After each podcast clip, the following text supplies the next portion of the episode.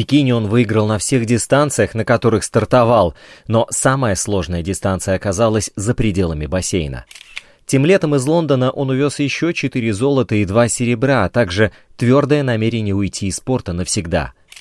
Майкл прошел курс реабилитации, а затем, как ни в чем не бывало, вернулся к тренировкам, добившись идеальной формы.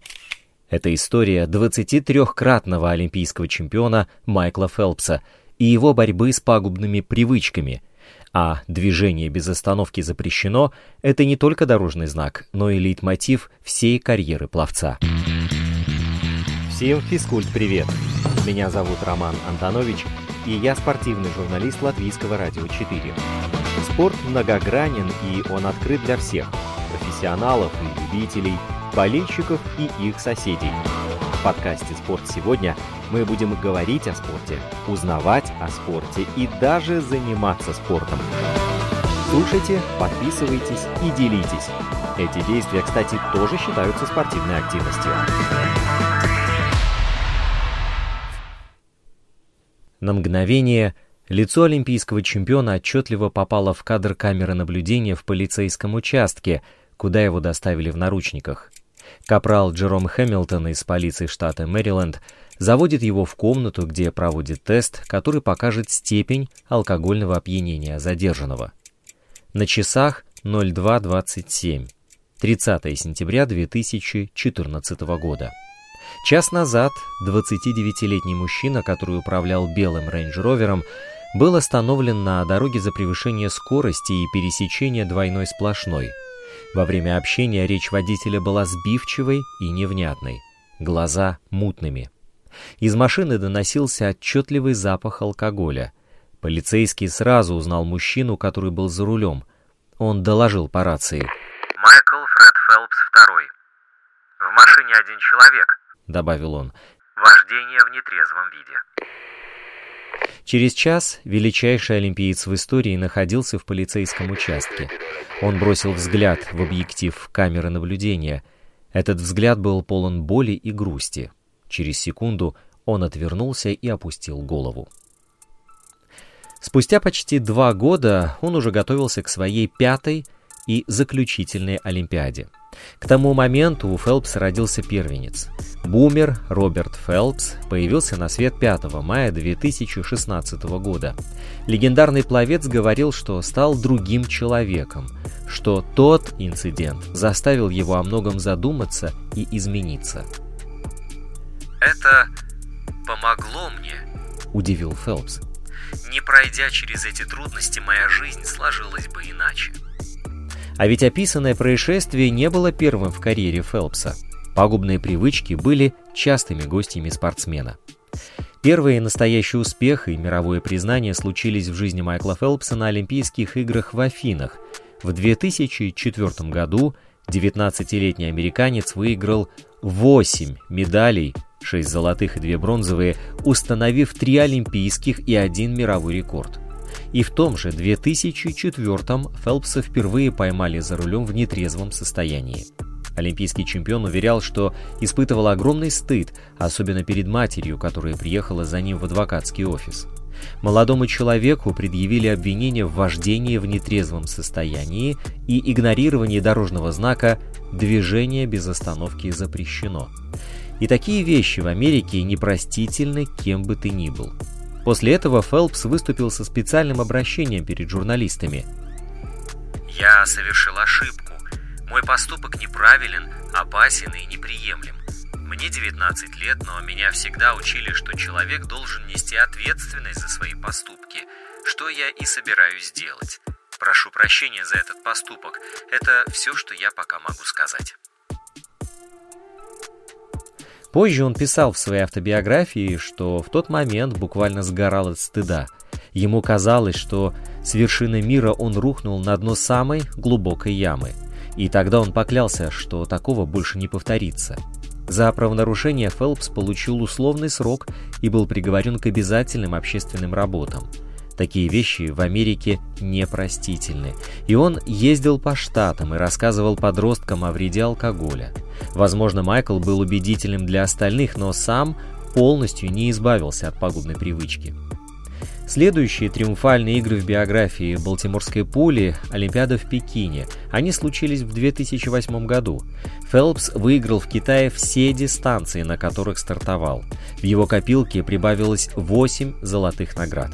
Президент Джордж Буш-младший лично поздравил его по телефону с этим триумфом.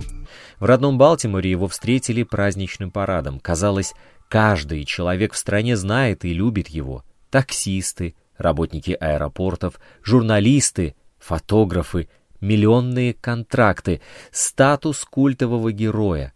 Фелпс принес праздник всем и сам остался оттеснен своим же успехом.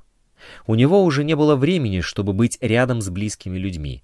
Члены семьи и друзья стали спрашивать, что с ним происходит. Фелпс, человек со стороны, наблюдал, как боготворят Фелпса-героя. А через пять месяцев, после окончания Олимпиады в Пекине, гром грянул снова. 1 февраля 2009 года в одном из британских таблоидов, который, к слову, в наши дни уже прекратил свое существование, были опубликованы фотографии с вечеринки, где присутствовал и Майкл Фелпс. Спортсмен был запечатлен прикуривающим достаточно узнаваемую трубку, вид и конфигурация которой говорили о том, что начинена она отнюдь необычным табаком, а одним из видов курительных наркотиков. На следующий день Фелпс выступил с новым заявлением, в котором раскаялся в своем поступке и заверил, что такого больше не повторится. Фотографии не могли стать основанием для официальных обвинений, а допинг-тест не показал наличие запрещенных веществ в организме спортсмена. Но Федерация плавания США все равно отстранила его от соревнований на три месяца. Комитет по этике признал поступок знаменитого спортсмена, на которого возложены обязанности образца для поведения для молодых американцев, аморальным и заслуживающим наказания. К слову, дисквалификация, наверняка не случайно, распространилась лишь на период, в который в расписании спортсмена не значилось ни единого соревнования. В спортивном плане проступок на Фелпса никак не повлиял. Можно сказать, что тут повезло, Зато пара затяжек ударила по финансам Майкла. Сразу несколько крупных спонсоров после публикации снимков разорвали контракт с известным спортсменом, не желая портить себе репутацию. Это действительно заставило Фелпса о многом задуматься. Что он делает? Может, стоит заканчивать карьеру? В каком направлении он вообще движется? Месяц Майкл Фелпс провел в родительском доме, что находится в пригороде Балтимора, в своей автобиографии он вспоминал, что одним серым утром бросил взгляд на улицу. Его взор остановился на бассейне, и тут внутри него как будто вновь разгорелся потухший огонь.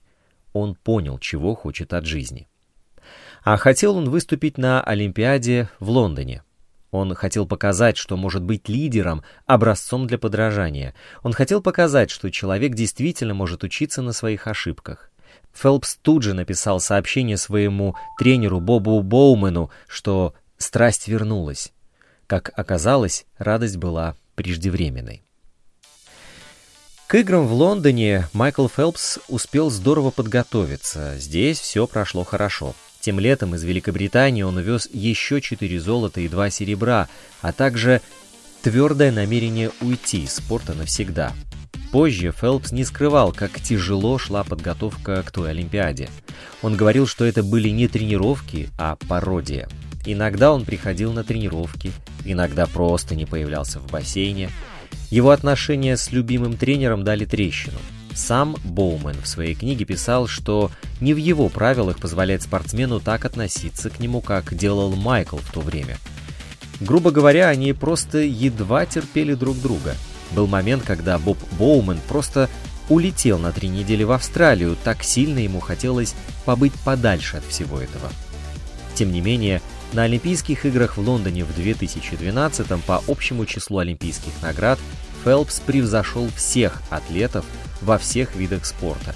22 медали, таким образом побив рекорд советской гимнастки Ларисы Латыниной. У нее было 18 наград, и этот рекорд держался 48 лет. Я давно говорил, что не буду выступать после 30. Не в обиду всем тем спортсменам, которые в этом возрасте по-прежнему в большом спорте. Сейчас мне 27, в Рио будет 31. И к тому времени я не вижу себя в плавании. Я точно закончил и не вернусь», — заявил Фелпс, вернувшись в США. Так поначалу и было. После игр в Лондоне Фелпс не хотел слышать о плавании, он хотел двигаться дальше. Ему всегда нравилось играть в покер. Именно этим он хотел заниматься. Фелпс даже пригласил в гости профессионального игрока Джеффа Гросса, который несколько недель жил у него дома в Балтиморе и делился секретами игры. За покерным столом пловец чувствовал себя спокойнее, чем в бассейне, ведь плавание для него работа, а игра в покер – это удовольствие. Но семья Майкла чувствовала, что что-то не так, видела, что все эти признания какие-то неискренние. И вот в августе 2013 года Фелпс попросил своего бывшего тренера, которого не видел со времен Лондона, о новой встрече. Именно на ней чемпион заявил о намерении выступить еще на одной Олимпиаде. Боб Боумен, мягко говоря, был потрясен и ответил категоричным отказом. Ему хватило того, что было, когда шла подготовка к Лондону.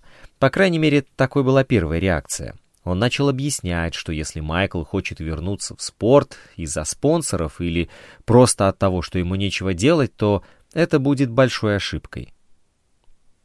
Дальше был интересный диалог. «Ты хочешь сказать, что человек, у которого есть столько денег, у которого есть свобода, право выбора, все это не приносит ему такого внутреннего умиротворения, которое приносит плавание?» — спросил тренер. Майкл кивнул головой. «В таком случае, если ты готов делать все правильно, то я дам согласие», — заключил Боумен. Через месяц они возобновили тренировки. Как вы уже догадались, настоящие проблемы не заставили себя ждать и начались в 2014 году. Пловец временами бросал тренировки, заменяя их вечеринками и алкоголем. Или уезжал в казино, никого не предупредив. Он и вовсе собирался завязать со спортом, но спонсорские контракты заставили его выступать дальше. В марте того же года Фелпс был арестован в Балтиморе за нарушение скоростного режима и пересечение двойной сплошной линии. По данным полиции, белый Range Rover отъехал от казино примерно в час ночи 30 сентября. Офицер полиции Хирбат Мирзае, который находился на посту в ту ночь, зафиксировал превышение скорости. Ограничение на том участке дороги составляло 45 миль в час. Согласно протоколу, автомобиль летел со скоростью 84. Мирзая начал преследование нарушителя, Белый Range Rover не сбавлял скорости, обгоняя другие машины, хаотично менял полосы движения, допустив выезд на встречную полосу. Через несколько миль машина все же остановилась. Мирзая доложил, что водитель находится в нетрезвом состоянии, и его речь бессвязна. После этого Майкл Фелпс был доставлен в участок в наручниках. Выяснилось, что содержание алкоголя в крови спортсмена превышало допустимую норму почти в два раза — у Дебби Фелпс просто опустились руки при мысли, что же теперь ждет ее сына. Тренер чемпиона и вовсе боялся, что спортсмен наложит на себя руки. В те недели пришлось жить в постоянном страхе. Пьяное вождение Фелпса казалось наставнику последней каплей. Фелпс признал себя виновным и был осужден на год, условно с испытательным сроком 18 месяцев. Федерация плавания США дисквалифицировала его на полгода. Спортсмена также отстранили от участия в чемпионате мира по водным видам спорта в Казани в 2015 -м. Через пять дней после вердикта суда Фелпс в социальных сетях объявил, что пройдет курс специализированного лечения. Фелпс был доставлен в клинику под Финиксом. По словам спортсмена, сначала он ощущал дикий страх. «Так плохо мне не было никогда. Я нуждался во внимании, но затем мог запереться в комнате и ни с кем не общаться». — признавался он. Он ненавидел себя и считал, что подвел семью, тренеров и прежде всего себя. По его словам, оглядываясь назад, он понимал, что долгое время жил в искусственном пузыре. В глазах всего мира он супергерой, и постоянно слыша и ощущая это, Фелпс сам поверил, что это правда. Но он-то был всего лишь человек. Да, Спортсменам нужно думать о себе, потому что они тоже обычные люди, но в отличие от обычных людей, им необходимо выходить и показывать, чего от них ждет мир, и находить время и силы защищать свои разум и тело. Сегодня речь идет о Майкле Фелпсе, но на его месте запросто могли оказаться гимнастка Симона Байлз, теннисистка Наоми Осака, футболисты Ариен Рабен и Кристиан Эриксон, боксер Тайсон Фьюри, снукерист Ронни О'Салливан. Этот список вообще можно продолжать бесконечно долго. А все потому, что спортсмены долго жили по правилу «не будь слабаком» и расплачивались за это своим здоровьем. Один будет думать, что он слабак, если согласится на замену, хотя сам при этом с разбитой головой заливает кровью футбольный газон. А болельщики потом будут требовать того же от других атлетов. Терпеть боль, не жаловаться и не показывать страх. Как поясняют психологи, депрессия не возникает сама по себе. Есть несколько основных источников, которые приводят к ней человека – Безусловно, колоссальные перегрузки и постоянный стресс – очень большое испытание, но чаще всего спортсмены подготовлены к тому, чтобы жить в постоянном состоянии стресса. Даже если что-то не получается, у них очень сильно развита способность преодолевать неудачи. Поэтому обычно даже самые высокие нагрузки спортсмены переживают конструктивно. Но эта психология спорта накладывает на мыслительные процессы человека определенный отпечаток – и спустя определенное время у спортсменов происходит огромное обесценивание того труда, который они вкладывают, если не достигнут высокого результата. Строгая требовательность и перфекционизм постепенно становятся их способом мыслить. Они все время должны ставить себе нереальные задачи и все время работать на пределе возможностей. Если в какой-то момент этот человек вынужден может быть по болезни, изменить свой режим, это способно вызвать настоящую катастрофу, либо чрезмерные нагрузки могут привести к нервному срыву. Пример Фелпса, что бывает в таких случаях, к сожалению, не редкость. Эйфория от нового результата очень коротка.